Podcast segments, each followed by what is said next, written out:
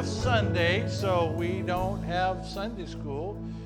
Kids are going to stay here with us. It's Family Sunday. So thank you guys for that. And uh, you guys get to worship with us today. How awesome is that? So we have our Connect cards here uh, for you to fill out. Let us know that you're here. Uh, any prayer requests, any praises. Uh, isn't it good to see David's here? David waved to us. Hosanna's here. She was in the she was on the drums, and uh, so recovered. Titus is is here. So yeah, in the in the back. So just to say, you know, a lot of times we take those guys for for granted back there. We don't really see them. They're they're hanging out back there. You know, they are so dedicated. Ben what time? How when did you get up last night to go drive? So, so he drove. He, he drives to uh, Portland and back on the the airport shuttle. Drove all night, and he was here this morning to uh, to do sound for us. So, and if you would like to, if you would like to join these guys back there, we're always looking for somebody to help out uh, in the back. We can teach you all there is to know about all those little knobs and sliders and things that makes all of us sound so good. Uh, but anyway, thank you guys for all that you do back there each and every day. So fill this out. We do. Uh, I have a prayer request this morning. So Les Carver, who is uh, Kathy Young's son-in-law. So Karen and Les. Um, Les is in the hospital in Corvallis with COVID. He is on a ventilator. Uh, so pray for him. And Karen is in isolation at Timberview here in Albany. And of course, she can't, she can't go to see him. So really pray for Les and Karen Carver um, as they um, deal with COVID. So, um, what's my next one up here? You guys got to help me. There we go. Memory verse. Memory verse. So, so next tomorrow is, is June 1st, right? So we start a new memory verse. And 1 Peter 3:18 is our June memory verse. So let's say it together. For Christ also died for sins once for all, the just for the unjust, so that he might bring us to God, having been put to death in the flesh, but made alive in the spirit. 1 Peter 318. So you'll be working on that. Put it up on your refrigerator or in your on your bathroom mirror or on the candy jar. Just where wherever you visit a couple days, a couple times during the day, so that you can be working on your memory verse. And then next Sunday, we have our Discover Eastside. So if you wanted to know a little bit more about Eastside, you know, what does it mean to be a member here? What, what's kind of our history? Where did we come from? Uh, we, we would invite you. This is an hour long class, uh, and you get to eat. So we'll feed you, but we need to know if you're going to be here. If you would uh, sign up uh, over in guest services, so we would so we know that you're coming next Sunday after second service. And then on June 13th, we're going to have our quarterly uh, congregational meeting, just kind of fill you in what's going on. There's a lot happening. Uh, where are we headed for the rest of the summer? Uh, any questions you may have. And then the guys uh, have a fishing camping trip coming up in June, end of June. So uh, sign up at guest services. We'd love to have all of you guys up there. How many campsites? We got four or five? Five campsites up. Uh, up. It's it's kind of where Highway 20 and Highway 126 meet, Clear Lake area. Up in there, we'll be uh, seeing who who catches that big fish or or that big fish maybe somewhere in there. But having a lot of fun. And before we pray for the offering, uh, just to let you know what what's happening with it, we, we had a, uh, a vote here a couple weeks, a couple months ago, and we talked about uh, what we were going to be doing with some of the surplus money. Well, well, this week is going to be proof. They started yesterday on the crack seal back here, and then tomorrow they're going to be sealing all of this parking lot. And then on Tuesday, they're going to come back and they're going to stripe it all. So uh, if you're going to be around the church, the office will be closed tomorrow. But uh, just be aware we may be having you park in different areas, like for the Tuesday morning uh, go deeper class. We may be so just watch where we've got you set up to, to park so that they can continue their work and uh, we can get all that done. And then on Tuesday, we have a, another crew coming in to lay some flooring over in the nursery, uh, right in the front section of the nursery, and then the lobby of the back building. So, kind of, you, you just be aware. Uh, you may see a note on the door that says, go around the back, and, you know, I have a secret entrance into the pastor's office. So, uh, we may be using that to get you in and out of the office Tuesday, Wednesday, Thursday uh, as we do the new flooring over there. So, just a lot of neat things going on to make sure that we're taking care of God's building and God's property, and we want to maintain it as best we can. So let's pray and thank the Lord for our offering. Heavenly Father, we just thank you for what you give to us to give back to you. And Lord, I just would ask that you would take everything that's given, that, that it would be used to multiply the Word of God around the world, that people can come to know you as Savior. And we pray this in Jesus' name. Amen. All right, so we are in the book of Genesis. And last week, um, we, we saw some name changes. Abram became Abraham. Sarah, the prince, Sarai, the princess, became Sarah, God's princess. And Isaac was, he said Isaac's going to be born. And anybody remember what Isaac's name means? He laughs. He laughs. Isn't it great that God has a sense of humor? I mean, just look around you if you don't believe God has a sense of humor, right? so, so I am glad that God has a sense of humor. And uh, so we met all of those characters. And if you remember, last week I said when, when God stopped, remember Abram said, Do not pass me by, stop and have lunch with me. And uh, because they were headed someplace else, it was it was God in, the, in, in human form and two angels with him in human form. And here they are. And they stop and they have lunch. But where were they on the way to? They were on the way to Sodom and Gomorrah because there had been all of this, this uh, uh, heaven was being bombarded with all these terrible things that were happening in Sodom and Gomorrah. And they were going to go down and take a look and they were going to judge Sodom and Gomorrah. And when we get to verse 16, they're leaving. They're headed out to uh, Sodom and Gomorrah to go down and look. And Abram, Abraham is walking with these three. And there's a conversation that, that goes on that says, God's talking to the angels, said, should we, should we let Abraham know what's going to happen? because you know he's got a Lot lives down there. Should we let Abraham know? And he said, Yeah, we we are gonna we're gonna let him know. And so we're going to start in verse 22, and we're going to see this conversation between, and it's actually a negotiation. We're going to see a negotiation between Abraham and God. Have you ever negotiated with God? You know, God, if you'll just do this, I'll do that. There's a lot of negotiations in foxholes, right? You know, God, if you'll just spare me. Well, this is going to be a, a, a negotiation between God and Abraham. So, Genesis 18, starting in verse 22. And the men turned away from there and they went to Sodom while Abraham was still standing before the Lord. And Abraham came near and said, Will you indeed sweep away the righteous with the wicked? Suppose there are fifty righteous within the city. Will you indeed sweep it away and not spare the place for the sake of fifty righteous who are in it?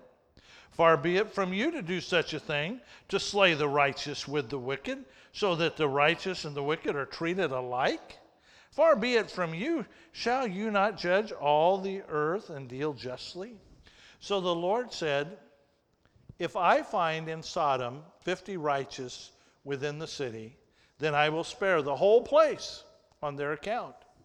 And Abraham replied and said, Now behold, I ventured to speak to the Lord, although I am just dust and ashes. Suppose the fifty righteous were lacking five. Will you destroy the whole city because of five? And he says, I will not destroy it if you find 45 there. And he spoke to him yet again and said, Suppose 40 were found there.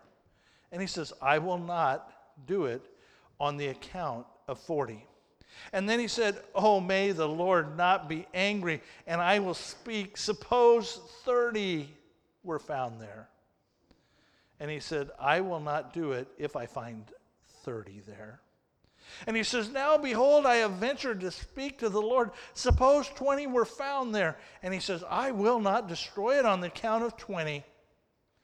And then he says, Oh, may the Lord not be angry, and I shall speak only this once. Suppose 10 are found there. And he says, I will not destroy it on the account of the 10. And as soon as he had finished speaking to Abraham, the Lord departed, and Abraham returned to his place. Wow, what an interesting negotiation. This is kind of like a backwards auction, right? Seeing how low we can get. This is the difference between Abraham's mercy and God's mercy. You see, I want you to think about what's going on here. What's going through Abraham's mind? Lot lives in Sodom. He knows that. Lot moved to Sodom about 20 years before. And if we'll remember back a couple messages ago, uh, that Lot first started out, he didn't live in the middle of Sodom. He started, he pitched his tents outside. And then pretty soon we find him living in the middle of Sodom. And when we come to this story, he's been living in Sodom for almost 20 years. And Abram's thinking in his mind, Lot knows God Almighty. God, he knows El Shaddai, as we talked about last week. He knows who God is. And surely, in the time that he has lived in Sodom, he's been able to, to bring 50 people to faith in the God Almighty, in the Creator God. Surely, in 20 years, you would think that Lot would be able to do that. And so as he he thought, God says, No, I won't, I won't destroy it for, for 50. Then Abraham has a bit of a doubt. Well, you know, Lot's not much of a talker, so maybe he maybe he didn't convert. Maybe maybe 40 of them didn't. 40. So God, 40. Would you would you spare it for 40? And you see this going on in his mind as he as God says, okay, I won't do and and Abraham says, Well, and he gets all the way down to 10.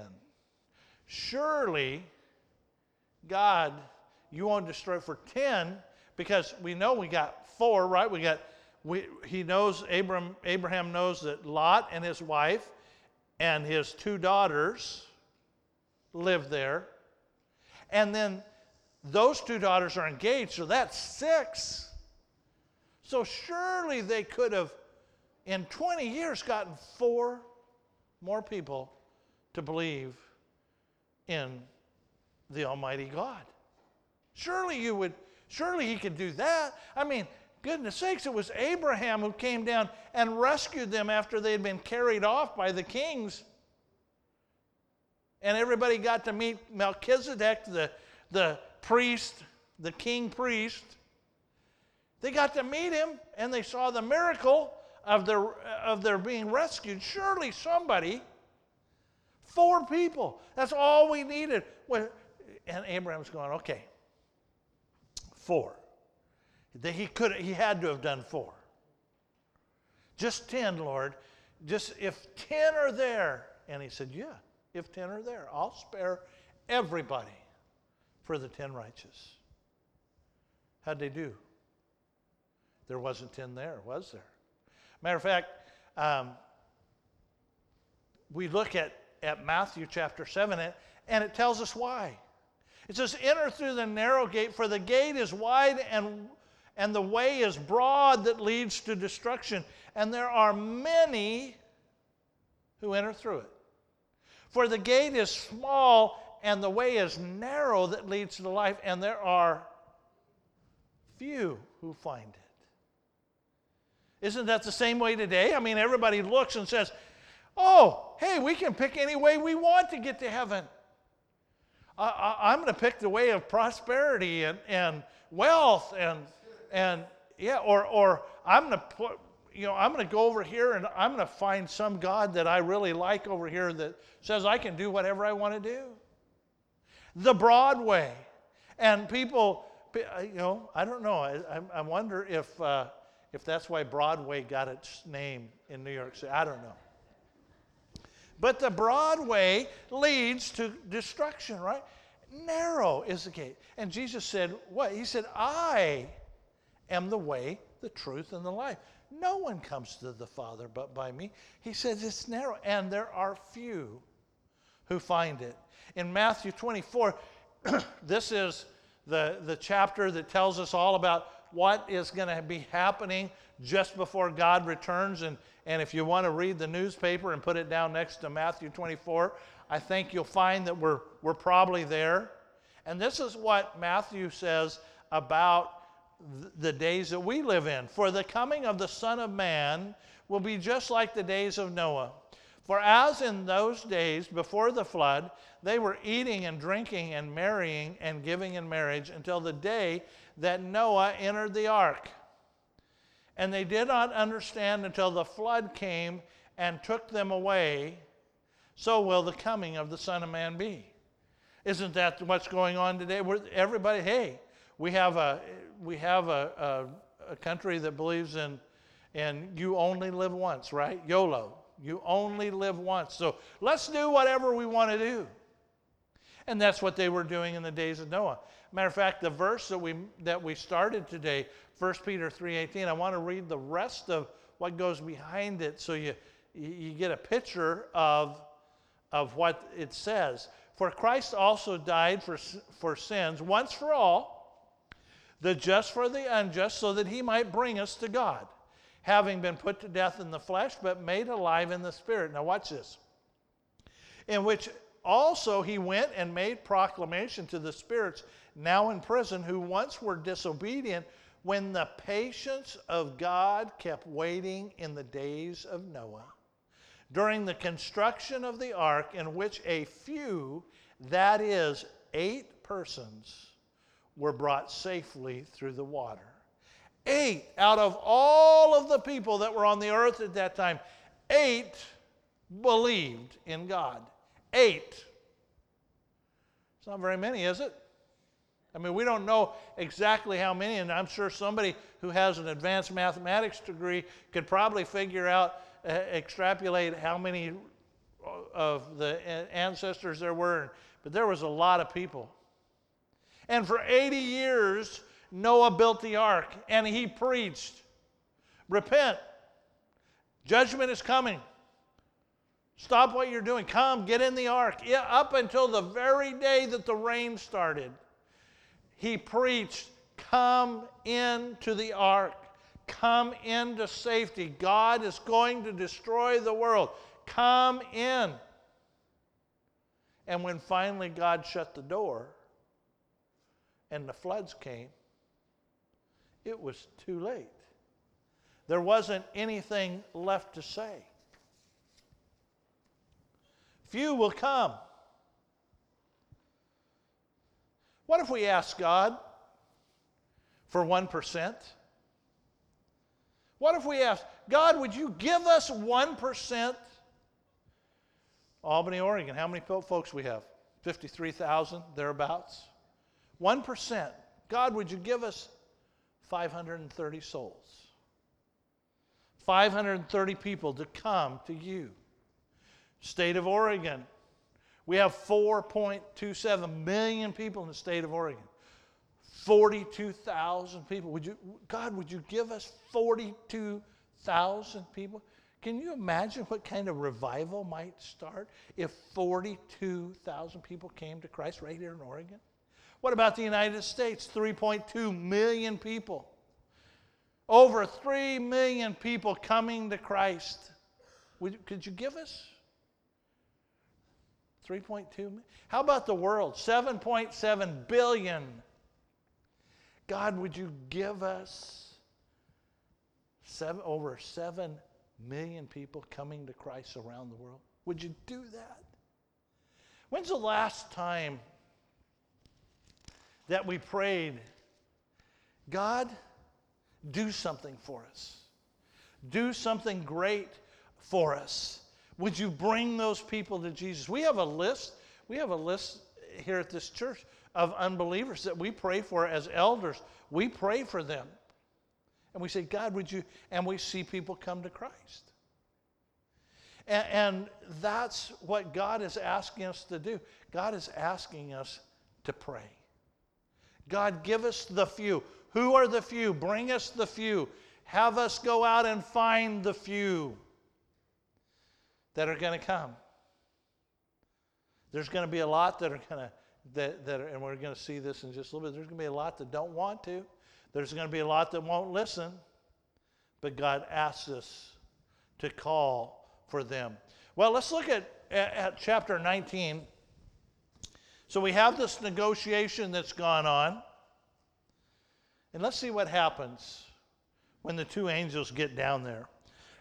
now, the two angels came to Sodom in the evening as Lot was sitting by the gate of Sodom. And when Lot saw them, he rose to meet them and bowed down with his face to the ground. And he said, Now behold, my lords, please turn aside into your servant's house and spend the night and wash your feet. And when you arise early and go on your way. And they said, however, No, we shall spend the night in the square. Yet he urged them strongly. So they turned in aside to him and entered his house. And he prepared a feast for them and baked unleavened bread. And they ate. And before they lay down, the men of the city, the men of Sodom, surrounded the house, both young and old, and all the people from every quarter. And they called to Lot and said to him, Where are the men who came to you tonight? Bring them out that we may have relations with them. But, the, but Lot went out to them in the doorway and shut the door behind him, and he said, Please, my brothers, do not act wickedly. Now behold, I have two daughters that have not had relations with a man. Please let me bring them out to you, and do not and do to them whatever you like, only do nothing to these men, inasmuch as they have come under the shelter of my roof. But they said, Stand aside. And furthermore, they said, This one came as an alien, and already he is acting like a judge. Now we will treat you worse than them. So they pressed hard against Lot and came near to breaking the door. But the men reached out their hands and brought Lot into the house and shut the door. And they struck the men who were with them at the doorway of the house with blindness, both small and great, so that they wearied themselves trying to find the doorway. Wow, what a scene that they found there in Sodom. Remember, I talked previously about spiritual brinkmanship? How close can we get to sin without falling over the edge? Sometimes, if you stand too close to the fire, be prepared to get burnt. I mean, here's Lot that had the opportunity to leave a place that was exceedingly evil, but he, he decided to live right in the middle of it. And there's this interesting thing that happens. Remember, it says that he urged them to come in, and they came into this house. In the Arab culture, there is a, a um, part, of, part of their culture is that if you enter somebody's house, you are under their protection. And, and I've had this opportunity when I've been in, in northern Africa. There's been places that I've gone to, and, and people will have actually taken us into their home and said, We don't have to know who you are, we just have to know that you're safe here. And this is still in appliance today. If anybody's ever read the book Lone Survivor, about Marcus Luttrell. He's, he was a Navy SEAL in Afghanistan, and his, his four man team was overrun, and he was the only one left. The other three had died, and he was taken into, into a house in an Afghan village. And they, they took care of his wounds, there, and they, they were, the Taliban actually came for him. They had found out that this family had him. And this man, this, this Muslim man, went outside. This Arab man said, You can't have him. He's under the protection of my roof. And they left him alone. And, and if you read the story, Marcus was able to be rescued. He was, he was saved, and he actually has a, an amazing story to tell. The man who protected him now actually lives here in the United States and it's an amazing story. And so this concept is still alive today. They're under my roof, and all of these men should have respected that, but their, their depravity wouldn't allow them to do that. They pounded on the door, even, even when, when Lot gave them this terrible, terrible solution.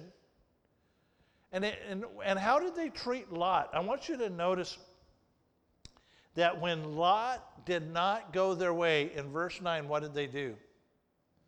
They said, You're an alien. You're judging us. Who are you? Oh, we're going to treat you worse. They turned on him. And I can guarantee you that if you if you live in the middle of the world and you think that they're all of your friends, you wait until the day comes that you don't agree with them. That you don't give them what they you don't when you stand up and say, that's enough, they'll turn on you in an instant, just like they turned on Lot. And, and the angels had to save him. And I think it's interesting. Did you notice that what they, the angels did? The angels could have just said, boom, lightning, let's just, let's just fry all these guys outside the door. But what they do, they, they made them blind he, they made them all blind.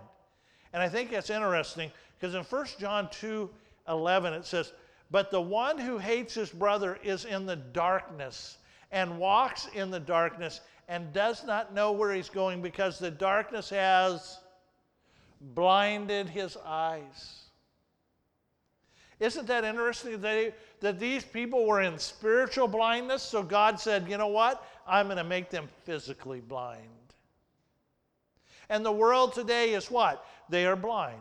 They're blind to the gospel, they're blind to, to their own sin and the consequences of their own sin.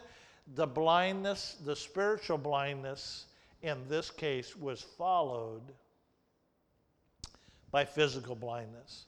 Well, let's, let's look on in this narrative. Verse 12. And when the two men said to Lot, Whom else is here? remember, we've got to get to 10, right? We've got to get to 10 if we're going to save Sodom. The two angels said, Whom else is here? A son in law? Your sons? Your daughters? Who, whomever you have in this city, bring them to this place.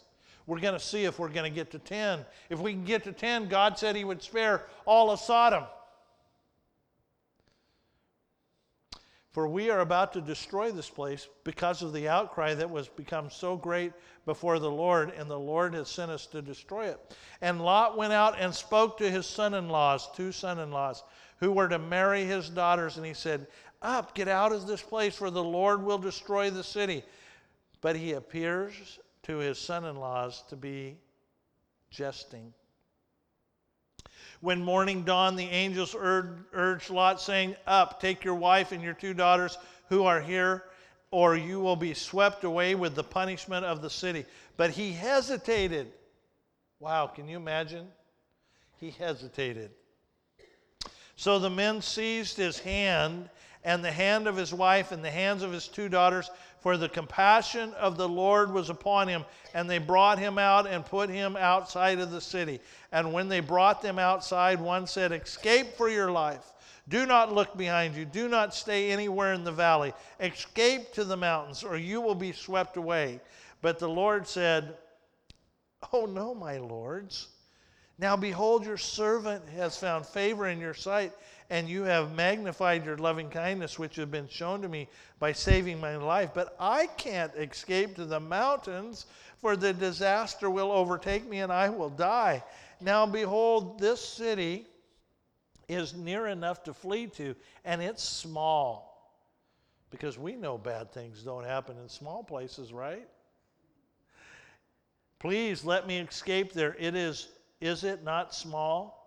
that my life may be saved. And he says, Behold, I grant you this request also, not to overthrow the town of which you have spoken. Hurry, escape to there, for I cannot do anything until you arrive there. And therefore, the name of the town was called Zoar. Zoar means small. Imagine that. Smallville. Waterloo. I can relate to that. I, I, mean, I look at this and I say, what is in the world's going on? Well, the reality is that some people don't want to be saved. The, the son in laws would rather live in their sin than believe that God is going to judge them. And, and as we look at today, it's no different here. Look at what 1 Corinthians 1 says. For the word of the cross is what? Foolishness to those who are perishing.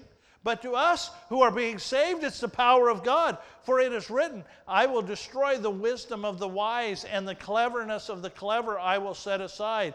Where is the wise man? Where is the scribe? Where is the debater of this age? Has not God made foolish the wisdom of the world? For since the wisdom of God, the world through its wisdom did not come to know God, God was well pleased through the foolishness of the message preached to save those who believed. The world looks at the message of God and said, it's foolishness. Why would we, cre- why would we teach that there's a creator God in our school? It's foolishness. I mean, we had a whole trial over all of that. We have Supreme Court decisions. Why would we let, anyone pray in school? Who are they praying to? Where is the wise man? Where is the scribe? Where is the debater of this age? What are they debating? They're debating everything that, that's, that makes no sense to the Bible. It's the Word of God. It's the foolishness of the message that is preached to save those who believe. God's asking us to preach the Word of God in clarity so that people will come. And, and, right, right about now, you're saying, Ben, this is kind of a downer of a message. I mean, you're telling us that, that not, very, not very many people are going to get saved. You're telling us that the foolishness of the world or the, the gospel is, is foolishness to the world. But you know, God has, has for us a job to do. And it's not for us to decide how many get saved, it's for us to preach the gospel. Why? Matthew 9 36 to 38. As Jesus looks out across these people that had come, they had come to be fed. They'd come to be healed. They'd come to hear Jesus preach. But, but look at Jesus as he looks out over them. Seeing the people, Jesus felt compassion for them because they were distressed and dispirited like sheep without a shepherd. And then he said to his disciples, The harvest is plentiful, but the workers are few. Therefore, beseech the Lord of the harvest to send out workers into his harvest. The harvest is plentiful. Are there a lot of people out there are distressed and dispirited, running around like sheep without a shepherd? Do you know people today that, that are worried? They're filled with anxiety because they don't know what COVID's going to do. They're filled with anxiety because the housing market just went absolutely nuts and they can't afford the house. They are, they're, they are worried and they're distressed and they're walking around because they don't, they're, they're looking for answers in all the wrong places. That's, that's a country western song. I think. No, no, they're looking for love, looking for love in all the wrong places, right? Yeah. But God says, hey, they're the harvest. Those are the people that need to hear that there's hope. They're the ones, I mean, if, if you're not drowning, you don't need a Savior. But if you're going down for the third time, that's when you want to see somebody that says, Hey, I'm here. I'm here to pull you out of the water. I'm here to, to bring you to safety. The harvest is full. But he says, What? But pray for the Lord of the harvest to send workers. And he says, That's your job. Your job is to go into the harvest and, and tell people. Remember last week we talked about planting the seed? We're planting seeds. Not all the seeds going to grow, but some of it will. Because one day the harvest is going to be done, right? I mean, I can remember working in the ryegrass harvest, and man, the day you you brought that last combine full of seed in, you were like going, I am so glad this is over. We're done. I see some folks laughing. You guys have driven combine before, have you? Buck and hay, right? That last bale of hay, of course, now they got big machines to do it, but you know, you get that last bale of hay in before the thunder, you know, you see the thunder. I can, I can remember many days you'd hear the thunderclouds and you're working to get that last bale of hay into the barn before it rains. And folks, I think we're hearing the thunder of the coming because one day that harvest is going to be ended. One of the saddest verses in the Bible, in my opinion, is Jeremiah 8:20. The harvest is past. The summer is ended, and we are not saved. There's going to be a day when this is reality. No more. God said, What? I'll strive with men for only so long. There's going to be coming a day when God says, The last one. The last one I'm taking out. Well, it's interesting.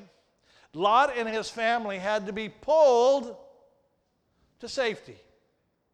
I mean, it says they took them by the hand. He, he told them, run. oh, no, no, no. He hesitated.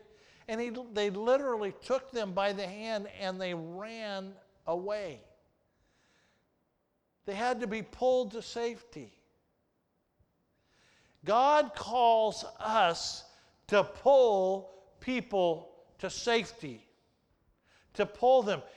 Jude 1 22 and 23 says, And have mercy on some who are doubting, save others, snatching them out of the fire, and some have mercy with fear, hating even the garment polluted by the flesh. Pull people out any way you can. Appeal to them. Grab them by the hand. Don't let them go. And I think a lot of this has to do with, with prayer. With prayer. I, I talked about the list of the, of the lost that we have here at this church. When's the last time that you stayed up all night praying for somebody that you know that's lost? Or even spend an hour begging God, negotiating with God. God, will you save this person? When's the last time we did that? That is God's calling us God's calling us to, to intercede on their behalf. How do we get them to the place where they will believe? Well, in, in Genesis 23 through 38, the end of the chapter, and I'm not going to read this, I'm going to just summarize this.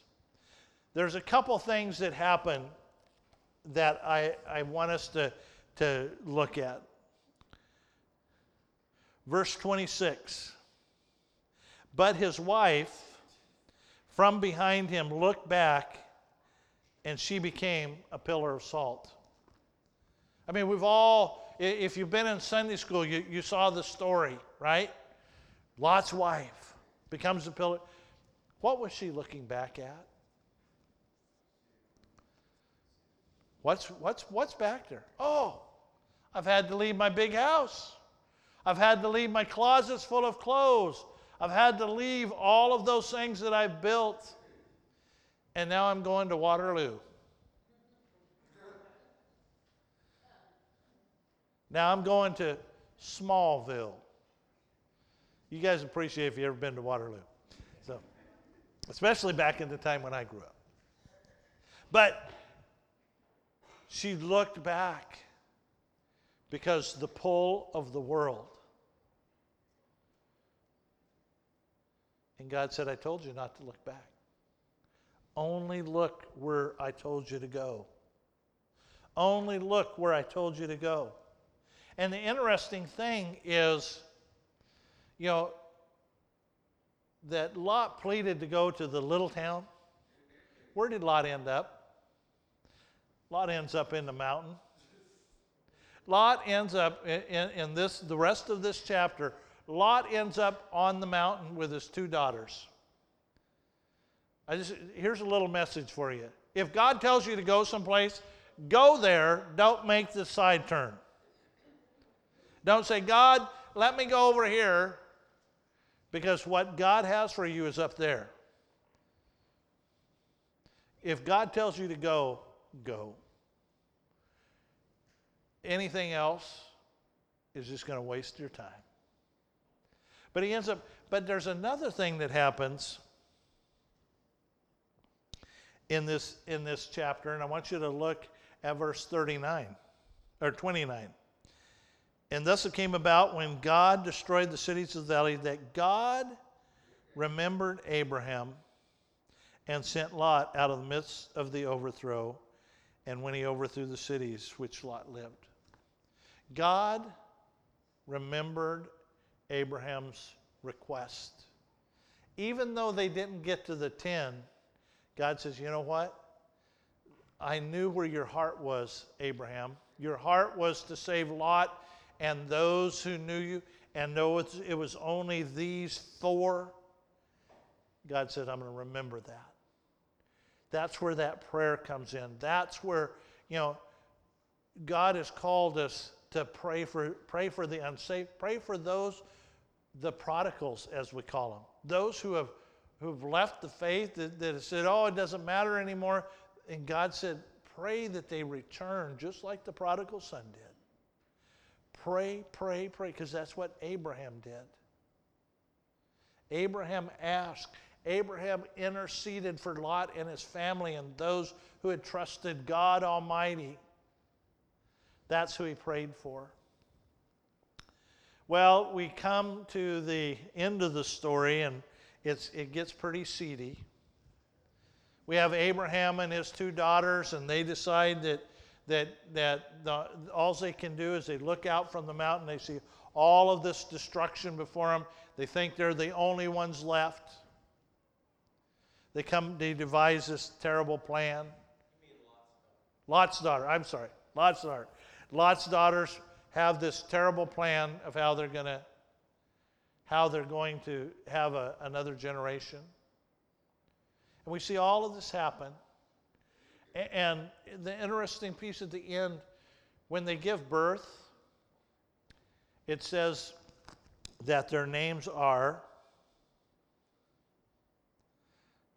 the first in, in verse 37 the firstborn bore a son and called him Moab. He is the father of the Mo- Moabites to this day. And as for the younger, she bore a son, and his name was Ben Ami, and he is the father of Ammon to this day. Who were the two big roadblocks for the people of Israel to try to get back into the promised land? Moab and Ammon. That was the result. And these, these two girls didn't ask God. Why? Why wouldn't they ask God, God, how are you going to take care of us? Because Lot had never showed them. Lot had been so satisfied with living in the middle of, of Sin City that he never taught them to rely on God Almighty. Show your family what it means to fully obey God. If Lot had showed his daughters how to fully obey God, A, he wouldn't have been in the middle of Sodom, and B, they would have known to call on the name of the Lord. I was with uh, somebody this week at a, um, state lawyer, and we were talking about inheritance. What are we going to leave behind for our kids? What are we going to, I mean, and the thought came to me it's really not so much about what, it, what are they going to inherit, but what legacy, what legacy are you going to leave with your family? Because the money eventually will all be gone, it'll be spent on whatever. But the legacy of how they live is what you'll have left. And the legacy of Lot was Moab and Ammon. The two people that hated Israel enough to not even let them walk through their land. What kind of legacy do we have? I want you to turn, if you will, to Deuteronomy chapter 6.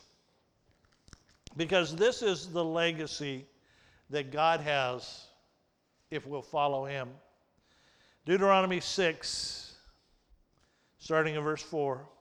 Hear, O Israel, the Lord is our God, the Lord is one. You shall love the Lord your God with all your heart, with all your soul, with all your might. These words which I am commanding you today shall be in your heart. You shall teach them diligently to your sons. You shall talk to them when you sit in your house, when you walk by the way, when you lie down, when you rise up, when you bind them in the sign on your hand, and they shall be frontals on your forehead. You shall write them on the doorposts of your house and on your gates. That's the way the Jewish people would have read that. It was a song. They would have memorized it, they would have sung it over and over again. A matter of fact, they still do today. I don't know that that's the tune, but that's the way they remembered it. Because this is the one thing that will leave a legacy in this world. If we can teach our children to love the Lord their God with all their heart and all their soul and all their might. It's about a legacy.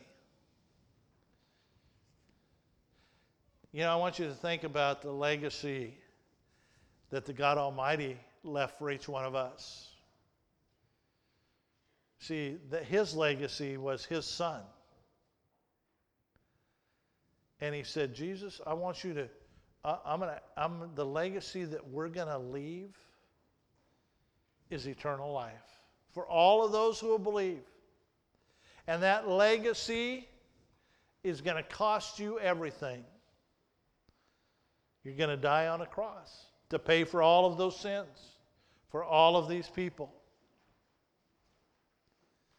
And as we come to communion,